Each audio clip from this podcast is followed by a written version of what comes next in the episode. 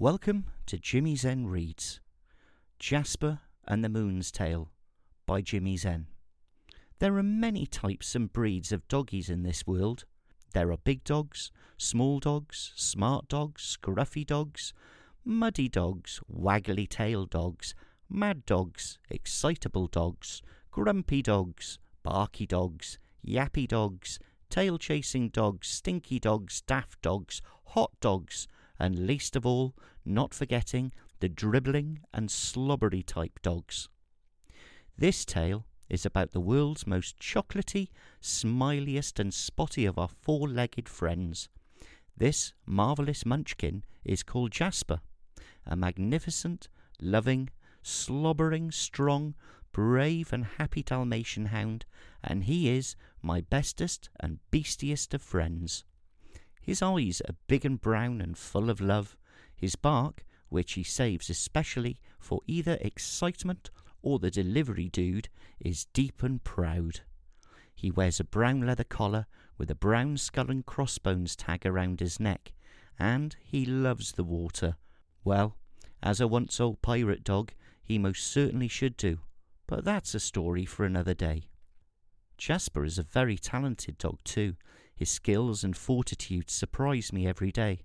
For example, he can hear a biscuit tin being opened from under two duvets, and whilst being two rooms away, no matter how quietly you think you're opening it, then, like a flash, he'll be in the kitchen, dragging at least one of the duvets and wearing a pitiful, I'm starving look upon his long and sleek spotted face.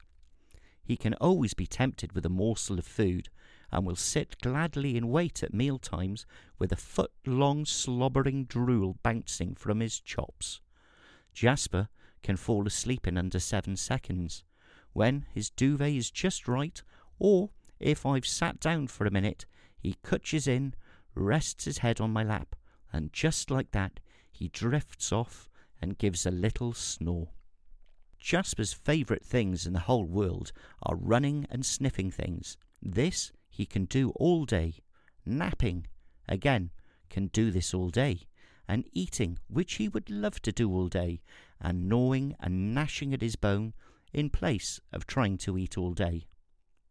So, one fine evening, when the moon was full and the gentle evening's estuary tide was coming in, Jasper, our four legged friend, was feeling exceptionally pleased with himself, as he was, after all, out and abounding, bounding through the quiet Welsh moonlit woods and through the undergrowth with his nose down and his tail up.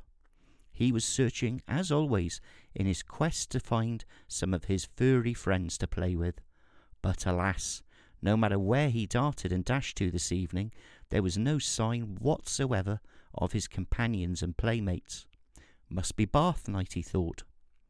So Jasper continued and trundled on his search for possible forgotten morsels left by lapsy picnickers from their afternoon's trek. Sniffing and snorting, and just happy to be, missing not a blade of grass or an empty wrapper, he came out from the bushes and woods and found himself landed upon the beach, the feel of sand under his paws always makes his waggliest of tails squirl and dance, for then he saw the water and the strangest of sights. For the estuary waters tonight are still, not a ripple passed over this calm sea, as the north wind had blown itself out and was resting for a little while, for now it was almost midwinter, and it had a lot more work to do. On this night, however, the wind wanted only to watch the world as a calm measure. Light glistened across the water from distant farms and cottages, whilst one big light echoed silently, brightly, and fervently, for tonight the silvery moon has a tail, and Jasper looks in awe and wonderment. Wow, thinks Jasper, that tail is bigger than mine. The moon must want to play. Getting to the moon for us may seem very distant and far, far away. To Jasper, though, it doesn't. In fact, it's quite the opposite. To Jasper, the moon seems only as far away or as close to him as what he can sniff and visually play. The moon winked across the calm water and waggled its tail to Jasper's mind, inviting our friend to come and play. He looked at me with hope in his eyes. Go on then, I said, and off he ran straight into the sea towards the moon's bright and glorious flickering tail. The moon was teasing Jasper from its celestial plane, tricking the poor dog by dancing in the water and glistening the while.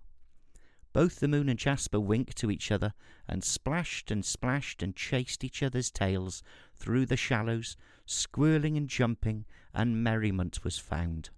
Some curious salmon were swimming by and saw this spectacle between the moon and the hound and watched for a while. One young salmon exclaimed, What joy! and jumped out of the water towards Jasper's tail. Oh, wow, thought our Jasp, two new friends in a day. The moon beckoned them forward, and they all splashed and played for a while, until, alas, I called Jasp, as he must surely now be starting to get cold. The salmon jumped out of the water again, in his way of thanking Jasper for this wonderful game. Jasper bowed graciously to the fish and the moon, then barked to them both, Hope to play again with you soon. It's time to go home now, I said. There's a good boy.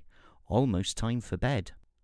A happy and tired Jasper goes home for a nice big rub with his blanket and a good warm by the toasty log fire and a lovely morsel of grub.